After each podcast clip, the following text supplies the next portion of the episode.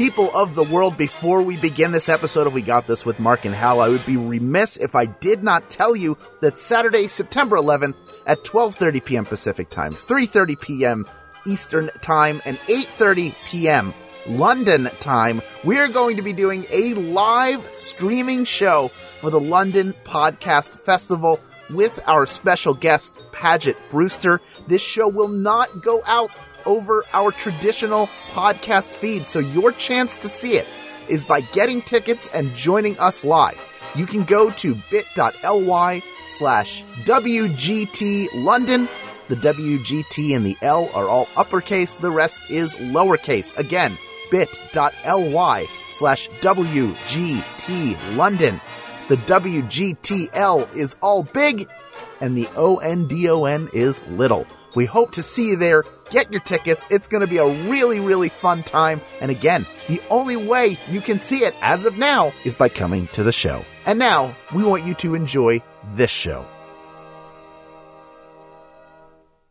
Hello, I'm Hal Lublin. And I'm Mark Gagliardi. Since the dawn of humanity, one issue has gone unsettled. With the fate of the world in the balance, we're here to settle, once and for all, best D and D character class. That's right. Don't worry, everyone. We got this. Podcasts should have a theme song. Podcasts should not have a theme song. Yes, they should. No, they shouldn't. They sound good. Yeah, but people are just going to skip past it. Hmm. You know what? You're right. We got this. Oh, Hal, I'm excited about this one. So am I. You know so much. You know, you're so deeply entrenched in the R P G world. I am. It feels weird it's taken us this long to talk about Dungeons and Dragons, which you know so much about. In fact, here's the thing. Yes. I, I, Hal is being facetious. Never. I've actually been trying to, with some friends who had never played Dungeons and Dragons before, I got into the concept and the idea, and I love the idea of playing Dungeons and Dragons, and I got to go play a game. A friend of mine invited me in as sort of a guest, like one stop along this quest that they'd been doing for months, so I just came in for one game and thoroughly enjoyed it and had a blast, and something I know very little about, but as an adult person who all the other people that I know long that played D and D long ago started. So it's hard to just like jump into. So Fred and I actually had been talking recently with another friend of ours, trying to convince him to start a game for newbies that would just be like a, our freshman outing for all of us. So this is a world that I don't know much about at all, but I am fascinated by and I love. And the couple of times that I've played R P Gs, I've really, really had a great time doing it.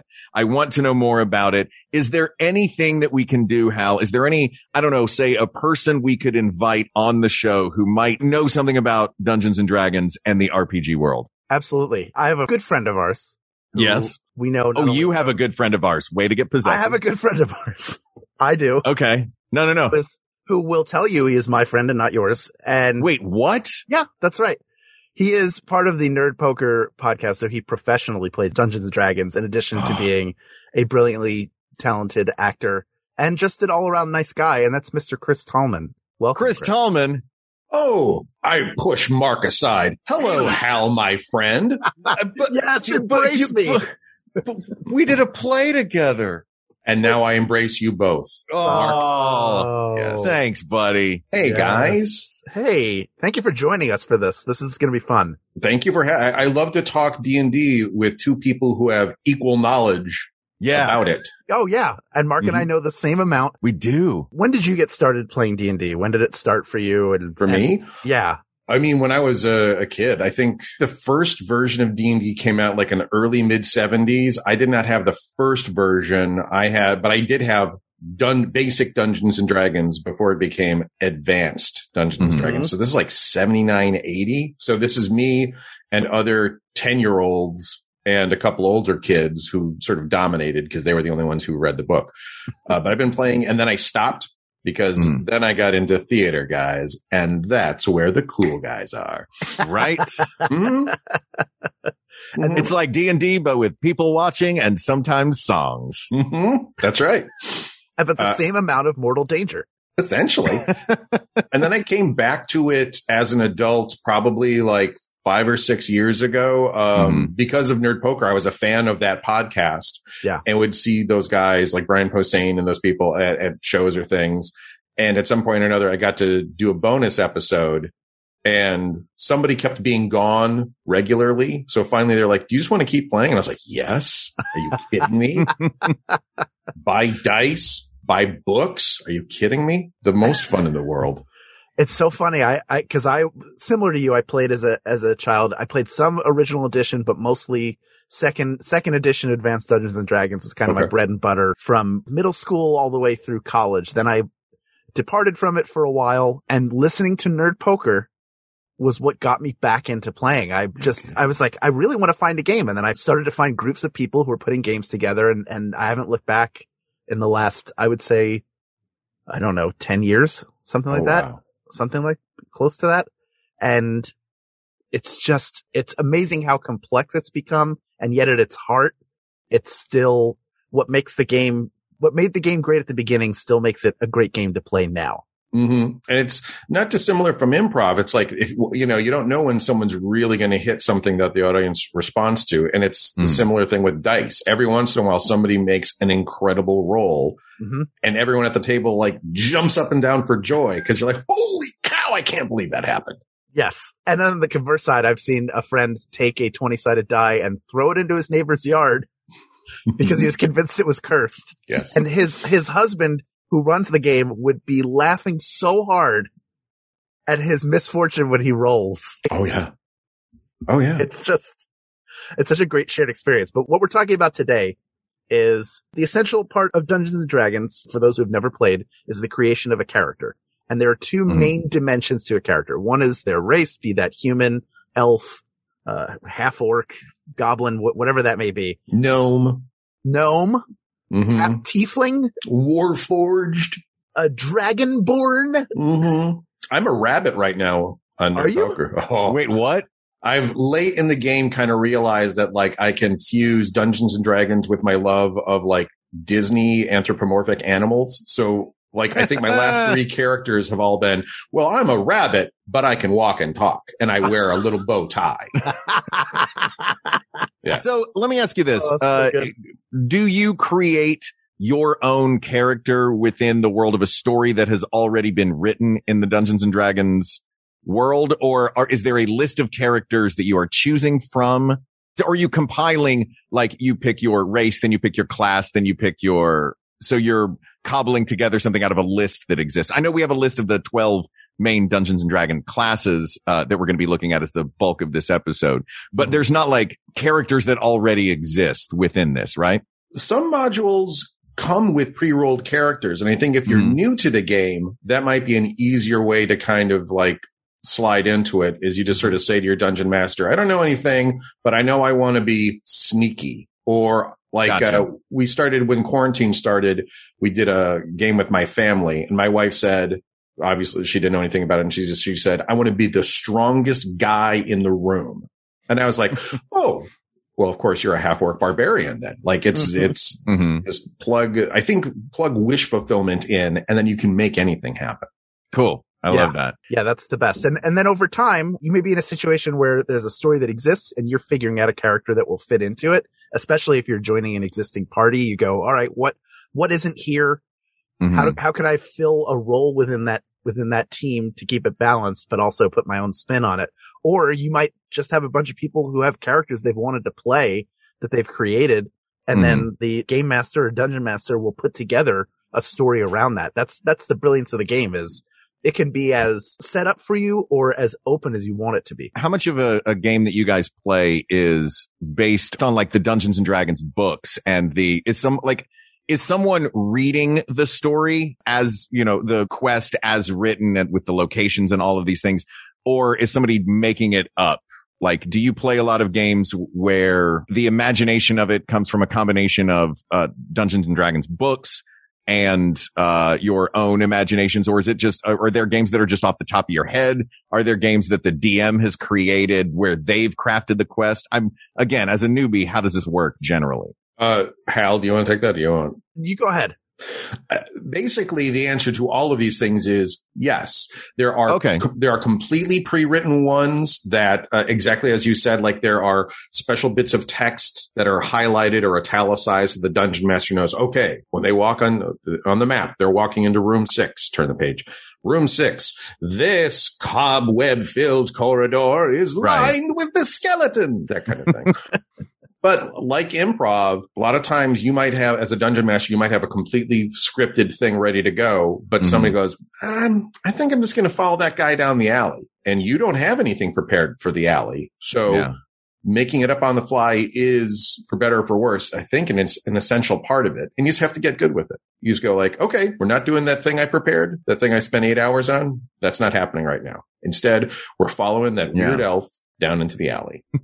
Those can be some of the best sessions because ultimately you're all telling a story collectively. Yeah. Mm-hmm. And, and the person who's running the game has that framework and they're, they're allowing you to play in it. So sometimes it's fun to do what they have planned out and have a bunch of encounters and fighting and puzzles to solve. Sometimes it's fun to just role play for three, four hours. Yeah. And everybody's, the stories are sort of winding their way in and out of one another. And, and I've watched, to Chris's point, a D M for the group I'm in now create a completely new session on the fly because we're all just running around doing whatever whatever we feel like doing rather than whatever's been planned out. That's what I feel like happened. The uh the my one experience playing a proper D and D game was it was a bunch of comedy people and two of them were in a bit of a riff fight.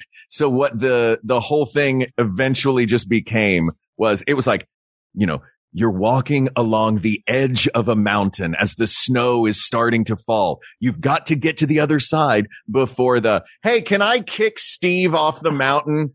It's like, uh, yeah, but you have to roll like an eighteen to do it. Rolled a nineteen. I kicked Steve off the mountain. They're like, okay, well, now we have to go get Steve. Mm-hmm. Yep. Which is a fun, I like, I kind of love. It was just a bunch of like smart aleck comedians playing. Hey, can we have a quick breakdance fight? And you're like, fine, have a quick breakdance fight. Yeah. Uh, everybody roll a d twenty. Yeah. Ooh. The character that they had crafted for me was, uh, I was a bard that they'd picked up on the side of the road. And one of the other players decided that their game for the day was, this bard is super famous and they're just a mega fan. So they kept having to roll to see if they could get me to autograph things for them, which I thought was a brilliant bit. Like, hey, what do I have to roll to uh, get him to autograph this? Like, I just, I just love, I just love your song so much. Like, oh my God. It's a great game. It's a fun game. It's fun. Should we dive into these different classes? We have twelve main classes that we would like to talk about. And if I may, I will list off the twelve and then we can decide where to start or a way to navigate this. Yeah. Those classic from the player's handbook basic rules, the twelve classes being barbarian, bard, cleric, druid, fighter, monk, paladin, ranger, and ranger, rogue, sorcerer, warlock, and wizard. Yeah. Where do you want to start? What sounds good? I love that they had you play a bard, Mark, because that feels like mm-hmm. such a good fit for you. Yeah. If I was going to create a character for you, it would either be a bard or a rogue, which are kind of, can sort of work together with one another. So I think mm-hmm. it's fun to sort of jump around. Rather, you could go with each one, but bard is a relatively new class. Yeah, relative. I don't think it was in the originals. No, it was not in the oh, original. No? It wasn't in advanced, but it. What? Which of these twelve? How many did it start with? Was it just a handful of them? I think when it started, it was even more basic than this. When it started, it was like wizard, thief, fighter, dwarf, and elf. Two sort of the fantasy races mm-hmm. were considered classes. Yeah. But then I think people were sort of like, well, what if I want to be an elf and a wizard or a yeah. dwarf and a fighter? So, but yeah, at the, at the beginning it was basically, do you want to cast spells? Do you want to stab somebody? Do you want to steal gold? Mm-hmm. That's kind yeah. of it. It's kind of interesting how people will create. You get an idea of what people fantasize about, I guess, based on the characters they create. Like, I don't enjoy playing big, strong guys. I like people who use magic because mm-hmm. that's so fantastic to me. And to be able to use magic in some way or manipulate the world around you magically, I, those are the things that I'm drawn to for different character classes. And they're fun. The, the whole magical world is so fun to play in because there are hierarchies and. Are you someone who follows an order? Are you walking your own path? Do you draw your powers from books or from nature? And how do you use your magic? So a bard uses their magic to inspire and, and basically buff and, and reinforce the members of their group.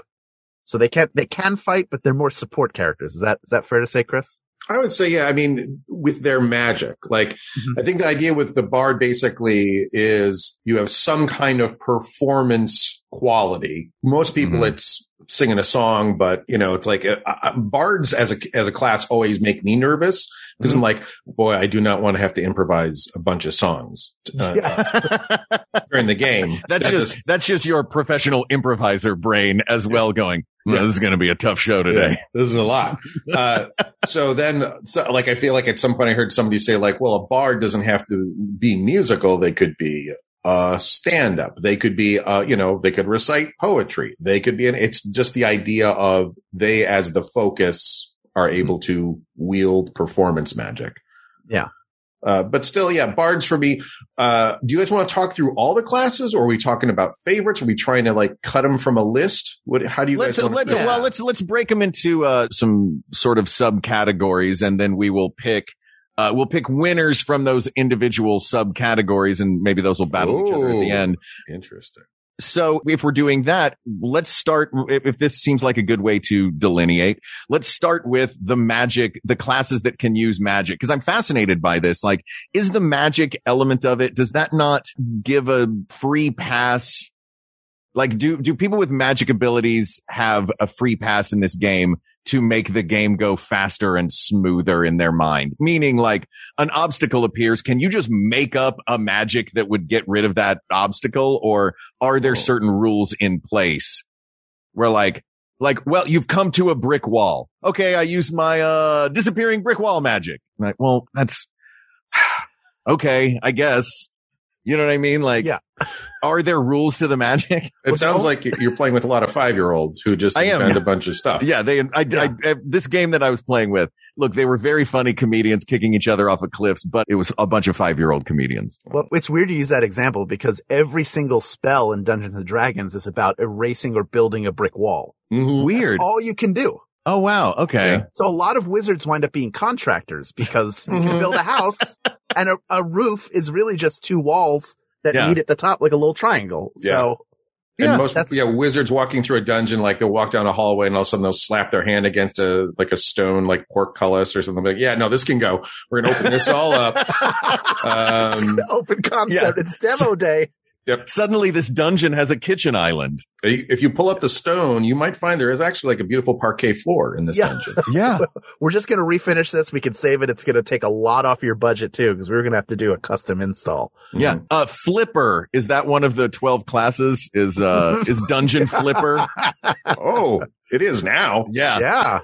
The Property Brothers are very powerful wizards. Uh, Mark, in answer to yeah. your question, the way magic, because magic can be so loosey-goosey, they try and actually mm-hmm. have spells all with very specific rules. Okay. So, and each different magic class would have spells that they can use. Some do, yes. And mm-hmm. even within a class, like, for example, clerics, the way clerics work is you pick spells from the cleric list of spells, mm-hmm. but you can pick new spells every time you take a long rest. Basically, every time you go to bed at night and you wake up in the morning, part of the notion is you learn new spells for the day, and you mm-hmm. can swap those out however you want. Oh, Whereas okay. somebody like a wizard only has spells written in their spell book. Yeah. So you might only, as a wizard, have access to five spells all the oh, time. But but those yeah, but those five spells all the time. Whereas a cleric can have five in a rotation and have three or have eight or ten in a rotation, and these three I'm going to have today, and then I'll mm-hmm. swap the, okay. Yeah. There's also a notion of spell slots. So you mm-hmm. may, as a wizard, you may know a ton of spells, but you can only use magic, let's say, eight times a day before you have to rest. And gotcha. You can use one spell eight times. Well, that everybody knows that about magic, and, that you can only yes. do eight spells a day before you have and to rest. And then it may be that you can, the easier spells, you can do more of those, but as they go up in level and they're more difficult, maybe you can only do one. So mm-hmm. you have to choose. They can't, a lot of time in pop culture, you'll see a wizard like Merlin who can do whatever they want pretty much all the time to change the world around them. In this game, they have to find a way to make it even, or else everybody would be a magic user and just turning into animals and fighting one another. Yeah. Yeah. Or throwing fireball. Yes. Uh, before I peek in the room, I burn everything. Any monsters inside, I kill them all. Yeah. Yes. But it rarely works that way. Generally, yeah. That's cast when everybody's already in the room and nobody, whoever's casting it doesn't realize what it does. Yeah. That They're is like, a okay. spell that you, that is one of the spells you can do is just, oh, before I, yeah, I look fireball? in this room, I just yeah. kill everything in it. I've almost lost a character because somebody else in my party cast fireball and it hit me in the face. Oh, yeah. I've just got a gulped in flame. Yeah. See, can't you just like, turn yourself into one of Gandalf's eagles with like, how many people are playing the game? Five people, like five saddles on an eagle. Like well, that's what I'm scared. And then we're just going to go to the end of the quest. A druid it would be probably something you'd be looking for there because they tend to have the ability to transform themselves into animal because that's okay. nature based magic. Yeah. So now, so this is, this is good. I, these are the ones I've written down so far that of these twelve, uh, use magic. Mm-hmm. And that would be a cleric, a bard, a wizard, a monk, a druid, a warlock, and a sorcerer. Is that all of them? Paladins have magic. Yes. Paladins are sort of like magic using fighters. Uh, a monk, does, do monks have magic? I they don't like have monks, magic. They have, they have a ton of specialized abilities. Yeah. But I think the notion is that it comes more out of like focus and training, sort of more martial arts mm-hmm. than, oh, but okay. I mean, but especially as any of these classes, as you get higher level, at a certain point, you're like, well, that has to be magic because like um, once they get to a certain level, they have like, it's not called feather fall, but basically you, they fall a hundred feet and they roll a bunch of dice and they go, oh yeah, you only take seven points. Whereas any other character would be dead. Yeah. Yeah. Monks are kind of like, um, like Iron Fist where I was going to say they're like Batman. They, they draw, like, they don't have they superpowers, can, yeah. but they've trained. They can use energy to do specific things. And a lot, and now that's, that's a complexity that's been added for a lot of characters is they, mm-hmm. if you're a sorcerer, you have these sorcery points that you can use to either get spell slots back to, you can use it to get hit points back or to, to get another shot at damage. You can use it. You have all these different options that, that make it different than a wizard or a warlock. So if you've got these, you've got these seven then, cleric, bard, wizard, druid, warlock, sorcerer, and paladin that all use magic. Would the difference then be how they get the magic? Like you were saying, Chris, so like a wizard has theirs in a book. A sorcerer gets theirs from a gift or a bloodline. Warlock uh, wields their magic based on a bargain, which is... Yeah. That sounds exciting. And, uh, they've and made cool. a deal with some kind of demon or higher creature. Gotcha. Then looking at this, if we have to pick, uh, if we have to start narrowing things down, which of these are the most beneficial ways of wielding magic? Are some of them more powerful than others? Are some of them like, in qu- or is quantity and quality, uh, a thing we have to consider here? I mean, for me, coming into this, I sort of have some favorites and I would yeah. say of all these mm-hmm. magic ones, I actually go towards the paladin because mm-hmm. in my basic D and D experience, I want to swing a sword. I want to have some physical stuff and I want to have magic. Almost all of these classes don't have that because they're magic. They really are more about like the wizard's like not on the front row. The sorcerer's not in oh, the front okay. row. They are more in the back throwing spells. Um, a bard could be also a fighter and have magic.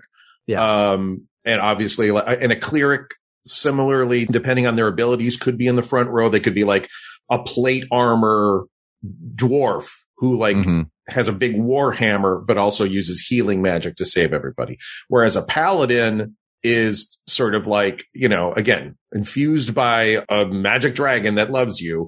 Mm-hmm. Now, when I swing my giant sword, if I hit, I can use a thing called Divine Smite, where basically, like, remember in Game of Thrones towards the end, there was that dude who had the sword that suddenly lit up on fire. Do you remember that? And like the Luke Skywalker? One?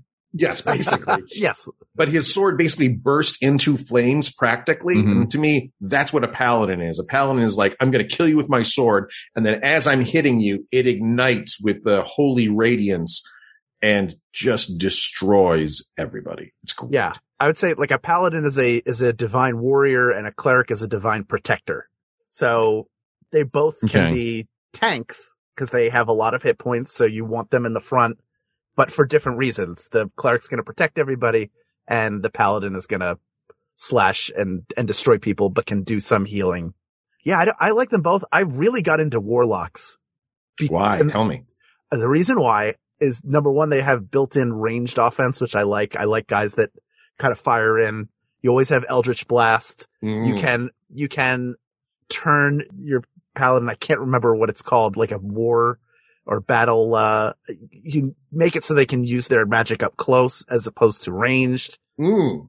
And I love the idea character wise of someone who out of the box has their powers because they made some sort of a pact. So mm-hmm. it could be, I've had warlocks who, I think, yeah, I definitely had a warlock who had murdered his teacher and was posing as him, so was in disguise. Oh, and then wow. on the flip side, I have one who was stolen from his parents and raised in a cult as an assassin, and then broke free and is trying to destroy all of them before they can get everybody else. So I like, I always look for who are the characters that will, that are going to be interesting to play, but also mm-hmm. create chaos in the group. So like a bad guy pretending to be good, like those kind, those things, but, and, and combining that with magic is what makes that more attractive to me than a rogue. Mm-hmm. Let me ask you guys this. Magic. How omniscient are the other players in a game? Meaning, if you are playing the role of a bad guy pretending to be a good guy, do the other players in the game know that you are secretly a bad guy? Or do you, is that something that you keep hidden from them? Or is that something that, look, we are all creating this story together, so we all need to know as many details as we can about all of these characters? It depends on the group. I yeah. agree. Sometimes it's just between you and the person running the game. Like I, I like games where everybody's exchanging notes mm-hmm. with the dungeon master. You have no idea what it is, and you know your character is not aware it's happening. So oh, that's fun. As an acting exercise, it forces you to, yeah. I have to stick with the reality of, you know, if I'm playing Hamlet, for example, I can only play him in the moment he's in. I don't know as Hamlet what's going to happen later on. Mm-hmm. Because if I do, then that's sort of taking you out of the honesty of that moment. It's the same yeah. with role playing. Yeah, like Mark, you said, it's um, it's that omniscience. Mm-hmm. I feel like I've done, like Hal, sort of similar things where I've been like, ooh, I have a sneaky secret. And sometimes, because it really is a sneaky secret that I have with like the dungeon master, sometimes it never comes to play. Because mm-hmm. no one thinks that, and you're kind of like, oh. And then, so now I play it more like I will maybe share more with the players at the table, mm-hmm.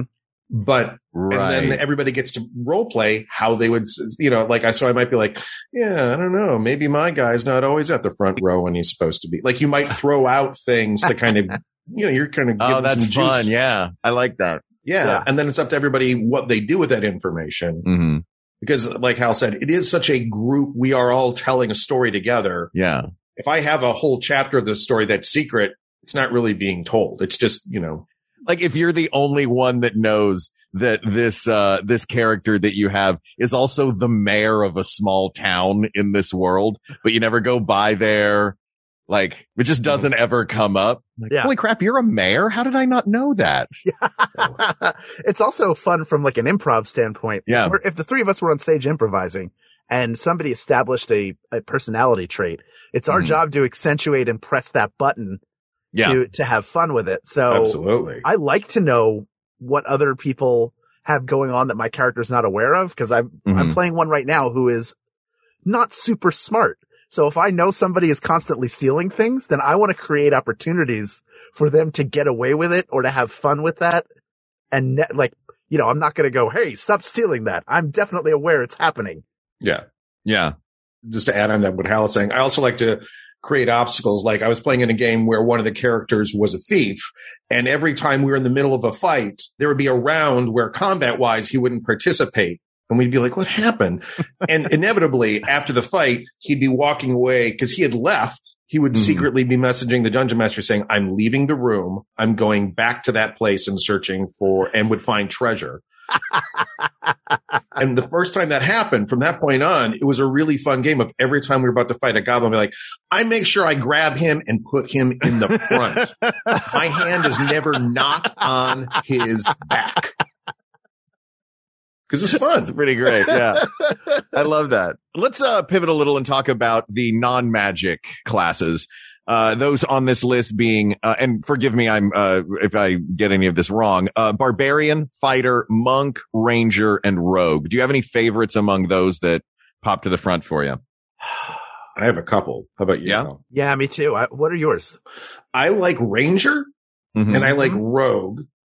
Um, not that the other ones aren't as fun, but Ranger's great because Ranger's like uh, Strider, you know, Viggo Mortensen from The Lord mm-hmm. of the Rings. He's yeah. sort of like a fighter, but one with nature, you know, can pluck an arrow off of a tree and just shoot it fresh. Um, those guys are really good. I love rogues with their sneak attack bonus. Like that's a thing, Mark, where rogues have a, can roll extra damage dice if they attack while hidden, basically. So the enemy doesn't see it coming uh-huh. and you hit, you get to not only roll, like if I shoot him with an arrow, I get to roll dice for the arrow damage, but then I get to roll extra sneak attack damage because they, they, they oh. didn't even see it coming. Yeah. And as a rogue, that can be super fun because those dice can add up very quickly. So like in D and D, when you do combat, you roll a D twenty. And mm-hmm. if you roll a natural twenty, your damage can be doubled. And sometimes there are special charts you can roll it higher, but all of a sudden, instead of rolling three dice, you're rolling six dice worth of damage. Oh, wow. That's very exciting. Mm-hmm. Yeah. And rogues are, it's a really flexible class because you can You can be a thief. You can be a, a more common or, or even a higher ranking thief. And that could be pickpocket. That could be somebody who does heists. But it could also be if you were trying to create uh like a Sherlock Holmes character, they would oh. be a rogue too. They would be like an, I think mm-hmm. Inquisitor is the Inquisitive. Name for it. Yeah, yeah. Inquisitive rogue. So they're, they have all those abilities. If you think about Sherlock Holmes, he's knows hand-to-hand combat. He can also pick locks. He's a master of disguise. He's good at puzzles. Those are all things mm-hmm. that a that a rogue does. So you don't have to be boxed into uh, just like you're a criminal. That's all you are if you're a rogue. There are a lot of different flavors right. within that to play with, and I think that makes it a really really fun fun class. They all do, to be fair. You can mm-hmm. do a lot of different versions. Fighter for me is a little too feels a little bit too vanilla. Even, even with, I've never enjoyed playing a fighter and, and I feel like they've tried to make it more dynamic, but it just has never really, it's so hack and slash. It gets into what, how you're describing the Inquisitive is like a subclass of Inquisitive. Mm-hmm. There are now subclasses of fighter. Like one of them is called a polearm master. Mm-hmm. So instead of a sword, you've got like a ten foot long, like a, a pole armor or like a halberd or something like that. Mm-hmm. Yeah. So now you have a ten foot range. And as a bonus attack, after you stab with that, you can swing it around and bap him with the back of it. That's really fun. It is yeah. cool. That is Let me cool. ask you guys this. Uh, Chris, you mentioned something about the rogue that you enjoy is this uh, extra sneak attack bonus mm-hmm. that you can get with the dice. And this seems, that seems like a, a technical benefit to this particular class of character. How do you weigh, as far as in choosing what the best class of character is, how do you weigh the storytelling capabilities of a type of character versus the technical benefits when it comes to dice rolls and range and things like that of a character? Uh, for me, it's about, because there are so many different types of abilities, mm-hmm. for me, a lot of it is which of the basic mechanics do I understand? So, for example, right. the rogue mechanics I get. I understand, okay, mm-hmm. if I'm hidden, then I can have sneak attack damage. Whereas sometimes with a sorcerer and sorcery points, I find that to be above my uh, brain level. So mm-hmm. I don't pick sorcerers, but I am, for example, playing a wizard right now. That's a little easier for me to understand. So part of it, I think, is just what mechanics do you as a human being oh, okay. make sense to you? Yeah. And then the other part is, like we're talking at the beginning, like your character. Like I don't necessarily think, okay, I really want to have a lot of sneak attack damage. But mm-hmm. like I had a character who was an inquisitive uh, rogue, and I was like, I want to be like the Great Mouse Detective. So I was Mortimer Fuzzface, this little mouse guy. Also in a bow tie? Um, more like a Sherlock Holmes-y type. Ooh, sure. Oh. A deerstalker cap, of course. Of course. Of course. Of course. Yes, yes, yes. And, and a bow and arrow, you know, like Sherlock Holmes. Yeah. Uh, but that, that to me made a lot of sense. I was like, yeah, I want to mm-hmm. be like a little sneaky mouse guy who, if he gets hit once, is dead. So yeah. he then therefore really does have to be like nimble mm-hmm. and attack from the shadows, that sort of stuff. Because that to me sounds like fun. For somebody yeah. else, they might, they might not like that. They might want to be a brick wall.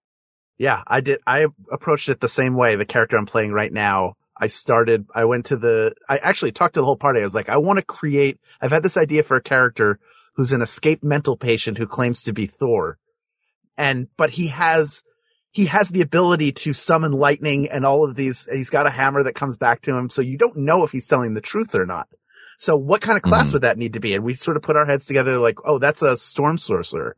So I had to learn to play the class based on what the character was. Oh, that's cool. The yeah, opposite side of that might be uh, we're all playing and I look at the group and say, well, there's no, we don't really have any healing. So I'm going to find, I'm going to be either a paladin or a cleric. I want to be somebody who has some healing properties because that's going to best serve the party. You get sort of, you get in where you fit in. Yeah. So mm-hmm. you can choose, like, that's the great thing is you can choose any of these and they'll all serve one of those purposes. So it's, there's no, there's no catch all. It's, it's weird. Every time you ask a question, there's like three to four answers and they're all correct.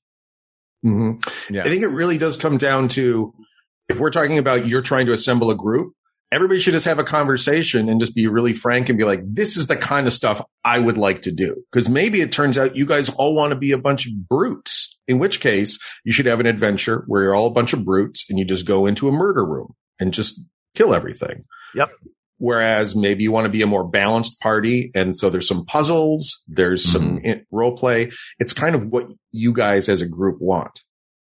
Interesting. I, I imagine that you could get farther with a good representation of the different kinds of classes than just being like, hey, we have nine paladins. Let's all just go in. Oh my gosh. How fun would that be? Yeah. That's like a crusade. You're going on a crusade basically. Yeah. That's at that, that point. point. Yeah. Mm-hmm. Why don't we take a quick break? Uh, we'll take our quick ad break now. Uh, we will come back and we're starting to narrow it down to some of these classes that you guys seem to, uh, lean toward. We'll take a quick break and we'll come back. I have a little game that I want to play with you guys after the break. We Got This is brought to you by Soylent.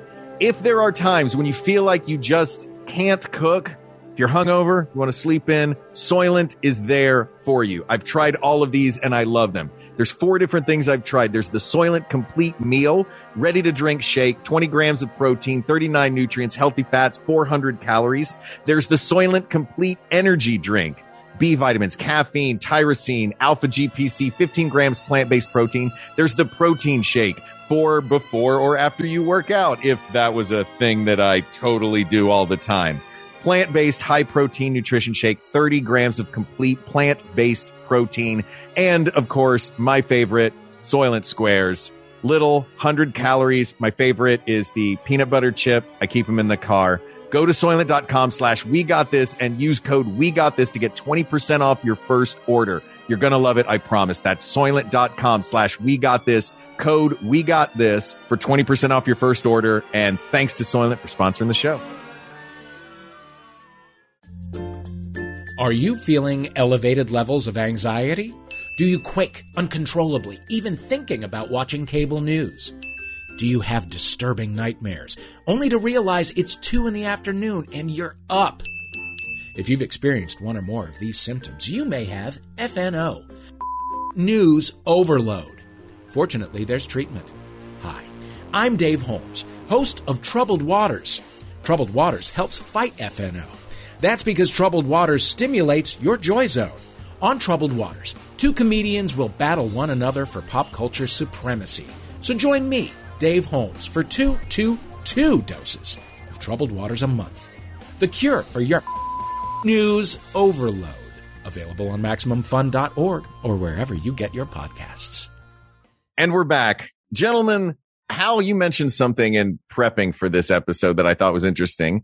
Uh, and in that these characters exist outside of, these archetypes exist outside of the world of Dungeons and Dragons. Mm-hmm. So I would like to now see if between the two of you, you can come up with a pop culture reference character for each of these types. I will give an example that Hal gave me in our conversation. We were talking about this, where he described a paladin, a holy warrior bound to a sacred oath, a pop culture version of that being Hal.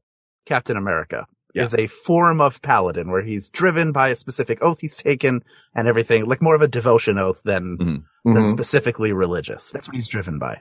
So no, using that as an example, let's see if we can find some pop culture versions of all of these. For those who might be listening like me who don't know Dungeons and Dragons, but do understand the concept of an archetype. Let's go. Barbarian, a fierce warrior of primitive background who can enter a battle rage. I mean, first one to stay in the same zone as Captain America is Hulk. Yep. Battle Rage. Yeah. Hulk smash. If you want to go another way, like, I don't know, maybe like Animal from the Muppets. Yeah. Yeah. That's when he's behind his drum set. Because mm-hmm. he draws from his rage. That, yeah. That he goes into like, when he plays the drums, generally he's in a, like a fugue state. Yeah. Maybe Cookie Monster. Maybe he's not so much in a rage, but he is in this sort of uh, sugar-fueled frenzy. Yes. Yeah. Those are. I love that. All right. Let's go to Bard, an inspiring magician whose power echoes the music of creation. I mean, Peter Frampton. Yeah. Of course. That would yeah. be the number one. He does show us the way. Yeah. Dolly Parton. Sure. Dolly Parton. Her magic. Yeah. Her magic yeah. power. And she's inspiring. If the job of the Bard is to inspire. Yeah. Great. All right. Cleric. Up with people. Priest. Oh, sorry. Go ahead. Ooh. They're collectively one Bard. That's one Bard. One uh, bard a cleric, places. A priestly champion who wields divine magic in service of a higher power. I sometimes. Doctor Strange. Yeah, maybe, because I feel like sometimes clerics, I get a little lost on the medieval version. And so I try mm. to like think of it like, what's a modern day? And I feel like it's a doctor. It's yeah. someone who is invested in helping everybody, but they could still be a murderer. They could still, you know, be a brawler if they wanted to. It's just what kind of healer, you know, do you want to be? So, so yeah, the doc- cleric is the healer of these. Traditionally, their their mm. magic is more not exclusively based on healing, but the clerics, one of their main sources of magic is I can heal the group. I can heal one person. Yeah. yeah. Here's another, and I can't remember the character name, but Michael Clark Duncan's character in The Green Mile is cleric. John Coffey. Yes. Oh, okay. In that he his yeah. his ability is to absorb the pain of others to heal them. And he's willing to take that on. That is a protector. He's a protector. Mm-hmm. Okay.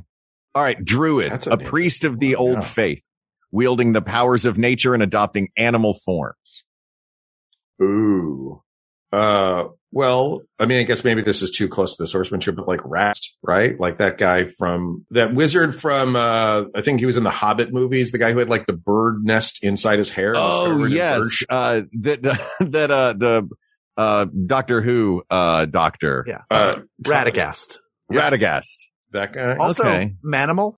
Manimal, sure. Yes! Yeah, Simon sure. Simon McCorkindale is a druid. Simon McCorkindale is a druid who transforms into different animals to mm-hmm. help him. Altered protect. Beast from Altered Sega. Beast? Yes, the characters from Altered Beast. Oh, Nastasha yeah. Kinski from Cat People. Mm-hmm. Yeah. Jack Nicholson and Wolf. I mean, all good answers. Yeah. yeah. Okay. Well, I mean, fighter. Are there examples of fighters in pop culture? A master of martial combat, skilled with a variety of weapons and armor. John Wick. Sure. Yeah. I mean, Lancelot, if you want to go classic mm-hmm. old. Yeah. If only they ever made a movie about a fighter who was good with weapons and martial arts. Yeah. Oh, Black Widow. Good point. Ooh. Yeah. Producer Ken Plume chiming yeah. in. Yeah. She is a fighter. And Hawkeye's maybe more of a ranger because he is a, I always think of rangers as being bow and arrow experts. Mm-hmm. So that, that's true. Although there is a subclass of ranger that's two-handed fighting, mm-hmm. and so their specialty is basically mark like a long sword in each hand. They're often referred to as cheese graters because all they do is they just come at you with multiple swords. Oh, and that's a type of fighter. Correct? That's a type of ranger. A type of ranger. Yeah. Okay. Uh, well, let's give us a, you've given an example of a ranger as Hawkeye. The, this is described, by the way, as a warrior who combats threats on the edges of civilization. Oh, yeah. Snake Eyes. There you go. Ken, Ken is really, uh, Ken likes this really game. Should, should we give him something? Cause he's got the two yeah. katana blades. Yeah. Uh, well, if it's two, if it's two blades, that's, uh, that's, uh, which one had the two sides? Which Ninja Turtle? Raphael. Raphael. Did Donatello have double bow staffs or one bow no, staff? He just had one, but one bow staff was enough. That's right. And multiple glasses glued to each other as well. Yeah. That's Donatello. Yeah. T- yeah, he had a ton. He was very steampunk. Before mm-hmm. it was cool. mm-hmm. And after it was cool. All right, let's go real with... gray area where it was not cool at all. Let's go with a monk, uh, a master of martial arts, harnessing the power of the body in pursuit of physical and spiritual perfection. I mean, you've got Iron Fist, you have Shang-Chi. Mm-hmm. Any Bruce Lee character. This does feel like that's, that feels like the martial arts. Monk would be more like a martial arts expert where it's it coming is, from the yeah. inner source body. Yeah. And then they have key points. They, they're able to harness their ki to do oh, extra cool. types of attacks. One of the best things a monk can do is a thing called a stunning strike, which basically mm-hmm. means, Mark, as a monk, I punch you. And if I mm-hmm. spend a ki point, I can also have you stunned, which means then in your turn, you can't do anything because I just rang your bell uh, so hard. Yeah. Yeah. So, yeah. yeah, once you're stunned, you're in big trouble. They all do seem to have these little technical cool yes. things, like the monk has the stun, the rogue has the sneak attack points, all these extra little. This is where I think that technical element of in searching for best class, if maybe that'll maybe that'll be our deal or our um, tiebreaker if we yeah. if we wind up with a class yeah. that's together. I would also say uh, just one more monk would be the bride from Kill Bill parts one. Oh, for sure. Wiggle your big toe. Wiggle your big toe. Yeah. Yes. Exactly. Harnessing the power of the body. Uh, what about a rogue? Uh, We've talked a lot about rogues. It's a pretty wide, everything from like the Artful Dodger to Templeton the Rat. Templeton the Rat. Ooh, the Paul Maybe. Lynde version. Certainly. Yeah. I mean, Han Solo is a rogue. Yeah. Oh, and a scoundrel. And a yeah. scoundrel. And a nerf herder. He's yeah. Scruffy little nerf herder looking. Yeah. Mm-hmm. yeah. Um, what about a sorcerer? That is a, a spellcaster who draws on inherent magic from a gift or bloodline. A lot of times sorcerers are, they don't talk about this a lot, from a draconic bloodline, mm-hmm. which has a lot of people going like, what exactly does that mean? Meaning like f- born from dragons? That means, yeah, it's somewhere in your background, grandma and a dragon fell in love. Well, I hope, bo- I hope song, both of them it? fell in love. Yes. Grandma and a dragon fell in love. I'm my own draconian grandma. You got it. U S A. Yeah. I think that uh, Mary Poppins is a sorcerer. Yeah. Ooh. Yeah. Her, her magic is inherent in her. Yeah. I agree with that. That's a great She's one. She's got a bag of tricks. Uh, what is, what about a warlock, a wielder of magic that is derived from a bargain? Yeah, that's... The, the, uh, that would be Johnny from The Devil Went Down to Georgia, right? Mm-hmm. Mm-hmm. Yeah, Ralph Macchio on Crossroads. Yeah.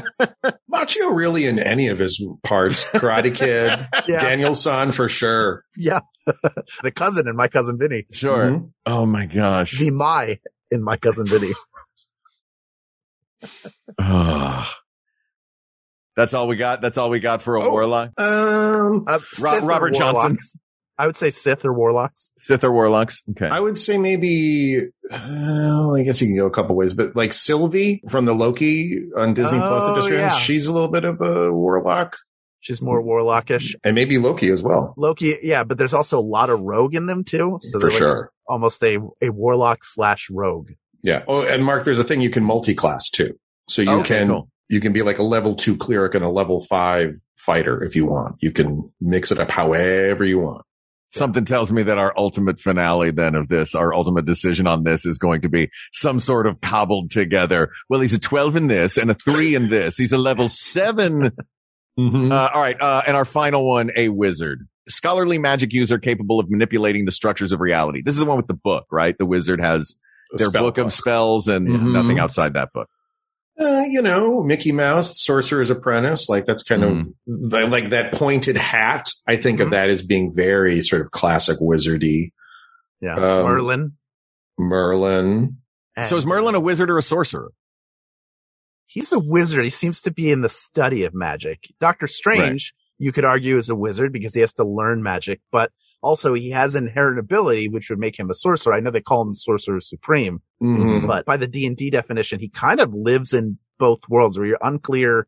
He's got something in him, but it all has to be learned. Yeah. It's not mm-hmm. just he can inherently do it because it's in his bloodline. Yeah. I think with a character like him, because he is so powerful, it might very well be that he's like a cleric slash sorcerer slash wizard. Like he might have, because right. he seems to have all kinds of abilities. Cool. Then when I, I finally start a game, I'm just going to be Merlin. Can I do that? Can I just pick Merlin? Yep. And then I'm going to take Captain America with me and Dolly Parton oh. and Animal. What a fun group, right? Oh, I love that. I love Merlin, Dolly Parton, Animal, and Captain America go on a quest. I mean, you're you're always sending an animal in first just to clear out the rabble. And then, you know, and they're like, who, who do you yeah. have backing up? And all of a sudden, the Dolly Parton and Captain America kind of like pop over his shoulder. I'd be like, yeah, these guys are great. This is amazing. But also, I want it to be that version of Animal from the end of the Muppet movie where he becomes giant animal. Mm-hmm. Yeah, of course. Uh, Who wouldn't? Oh, God. All right. So as we are wrapping up, I'm going to point out just the three uh that seemed to get the most interest, and tell me if there are, or actually before I do that, you both said you have a couple of that are your favorites that you think should be going into the finals. The ones that I wrote down are Paladin, Ranger, and Rogue. Uh, which of these are the, uh, which of, uh, not of those three, but of these twelve, would you consider strong contenders in the end? I wrote those down because those are ones you mentioned. And also, sure. uh, Paladin seemed to be one that excited everybody as we were talking about it. I definitely was coming in thinking I would champion a Paladin because of that double magic mm-hmm. and sword fighting. I feel like if I'm playing D and D for the first time or with a group of people and I, and I kind of want to have a new character, I feel like that'll at least be fun. Mm-hmm. And, and then maybe as you play more, you might be like, I really just want to be a magician, or I really just want to be a monk. You can kind of specialize, but that's where I would, I would start with a Paladin as my number one. You know, the way you just described it, I think is so good. And I was going to bring up other classes, but I think you kind of hit on it because it does satisfy a lot of the basic, not urges, but like things that would be exciting to come and do this. I want to do some magic. I also want to go, I want to go cut up uh, a dragon. Mm-hmm. Mm-hmm. That's, that's a character that can do both, who is always useful to a party as both a leader and, and as someone who can heal. Sure. Sometimes uh, every party needs to have the dragon cut. And And as you get more complex into creating a character, the idea of, of someone who everything is driven by an oath they've taken can turn you into a Steve Rogers where you're Captain America.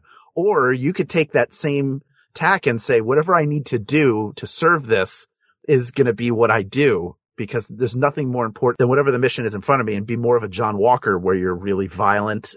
Like, what is the dark mm. side of that coin? What does it mean if you're someone who's broken your oath? There are a lot of really interesting story places to jump off from that. It doesn't, you know, it doesn't have to be, they don't have to be some virtuous character who's always, you know, might is right. And I, because of my God, I, everything I do is correct. There's a lot to play with character wise and a lot of shades to explore. Yeah. Yeah. There are good sacred oaths. And there are bad sacred oaths. So it's, yeah. it does seem pretty wide open. Yeah, there's the Oath of Vengeance, which is almost more like a Batman, which is, mm-hmm. uh, you know, I will stop uh, evil. And if you get in my way, I will murder you. Right. Yeah. So does the Paladin have any of these uh, technical boosters that'll help you out? Any special uh, rolling skills? In the way that the Rogue has the sneak. The Divine Smite is a big one because yeah. you can use your, Hal before is talking about spell slots. Um, mm-hmm. As a Paladin, you can use your, you have spells, so you can just use certain magic, but you can also use those spell slots as that Divine, and again, turn your weapon into a glowing, holy, uh, weapon, mass destruction tool. Yeah. That's probably the cleverest way to say that, right? That's sure. Okay. As far as like avoiding calling it a W M D. Mm-hmm. Yeah. yeah. And you are a literal faith healer. You can lay your hands on people and heal their wounds. Oh, but it, but so you got a little bit of cleric in you. Oh, you definitely do. As you become a more powerful Paladin, you have an aura of radiance, which basically means you and anyone within ten feet of you can't be frightened. That kind of stuff where you're just sort of like, to be near me is to be uh, protected. Wow. That's, yeah, that's not so bad. Pretty great. Yeah. Gentlemen, do we have a winner? I think we do. Sounds like we do. Hal, you want to bring us home on? If we all are in agreement. Sure. Again, I am I am the newbie to this, so I am simply facilitating. Mm-hmm. But Mark, do you agree? Yeah, Mark seems like he's really pushing hard for uh, just like a a, a bunny person. Just, yeah, yeah. I just want I just a bunny and a bow tie. Oh. Guys, I'm telling you, look at any classic Disney and be like, yeah, I'm gonna be like a hippo. I'm gonna be like a hippo with like a club. Hippo Bard, dude. Oh. Hippo Bard, and that dance is what inspires the people. You said it doesn't See? have to be a song. Now you get it. Hippo Bard. Now, oh, you're knee deep. Oh, man. Back to the elbows. Oh, yeah. I love it. people of the world, this is a hard one because Dungeons and Dragons, while it has grown in popularity and so many of us play it, it's an intensely personal yeah. game in terms of whatever you want to create, you're not wrong. But I love the idea of the Paladin as the winner of this episode because it's such a great entry point for people who are new to the game, but also gives you enough complexity, both in terms of what they can do and the, and the different ways they can serve a party and how complex you can get in the, in the character you create around them, that you have people like Batman and Captain America, and Constantine also is sort of a version of a paladin where he's got this fallen, th- this broken oath, and this, he's a, this tortured soul, but who keeps going on a certain path and has a mission to complete. And yeah. that is what makes it the best D and D character class. I was not expecting that to win at all. And yet it has. Look at that. Happy twenty twenty-one, everybody. This is why we bring an expert on the show. That's right. Asked and answered. Next. Moving on. Yeah. Chris Tallman, thank you for coming on the show. Thank you for having me. What a delight to see you guys. It's so good to see you too. Such a pleasure. Yeah. I've been playing a ton of D and D in quarantine. So this is, it feels like, oh, it wasn't all just for uh, me being a dum-dum. This was important. I was doing research yeah. for the That's show. Right. It was all leading up to this episode. Now I can thank you for that. Now you can, you can stop playing. No, don't stop playing. No, you're playing, not. Mark, let him be finished. Well, okay. I'm don't going to smelt down my dice into a purple puddle in the backyard. You have convinced me. Now you can write off your D and D Beyond subscription. Ooh. Tax write-off now. Oh, why? Well, is there anything that that you want to plug? Tell people where they can find Nerd Poker. Obviously, The Thundermans. If you don't know Chris Tallman from The Thundermans, watch the show. It's an absolute delight and a, a blast of a T V show. A lot of fun. Thank you. Yeah, I would say yeah. if you want to check out uh, Nerd Poker, it's Nerd Poker Pod, I believe, on Twitter and mm-hmm. Instagram. And it's uh, Brian Posehn has been playing a D and D game with some friends for a long time. Patton Oswalt used to be part of the group, and he comes back from time to time. And it's uh, super fun. If you like D and D, or if you're just curious about what would it be like D and D, it's a pretty good representation. Although there's a lot more cussing. There's a lot of cussing. That's fair. To the, the people of the world who are uh, sensitive to that, um, we'll just we'll give you a play-by-play. Mm-hmm. Just call us up. We'll tell you what happened on Nerd Poker, but there will also be cussing from me and Hal. Yeah. Oh, yeah. Oh, yeah. yeah, you yeah. guys are like merchant marines. You're yeah. just salty. We are the merchant marines of podcasting. That's, That's right. right. Well, until our next mission is in front of us, this topic is closed, but there are many more topics to discuss. So please reach out to us on Twitter at We Got This Tweets, or email us at We Got This Podcast at gmail dot com, or come to our Facebook group, facebook dot com forward slash groups forward slash We Got This Podcast. Tell us about your favorite character classes. Tell us about your favorite character you've ever created or played, or favorite character moments. Would love to hear about those. Thank you to producer Ken Plume, researcher Kate McManus, graphic designer Uri Kilman, and Q A engineer Jen Alba. And thanks, of course, to our musicians, Jonathan Dinerstein and Mike Furman, for our score and theme song, respectively. And thanks to you, the people of the world, for giving me an opportunity to learn a lot of cool stuff today, and uh, for giving us the opportunity to go on this great quest that is the We Got This Podcast with all of you out there. Regardless of what class you are, I'm very happy that you are on our team. Thank you, thank you, thank you. For Hal Lublin, I'm Mark Gagliardi. For Mark Gagliardi, I'm Hal Lublin, and don't worry, everybody. We got this. We got this. Maximum Fun dot org. Comedy and culture. Artist owned. Audience supported.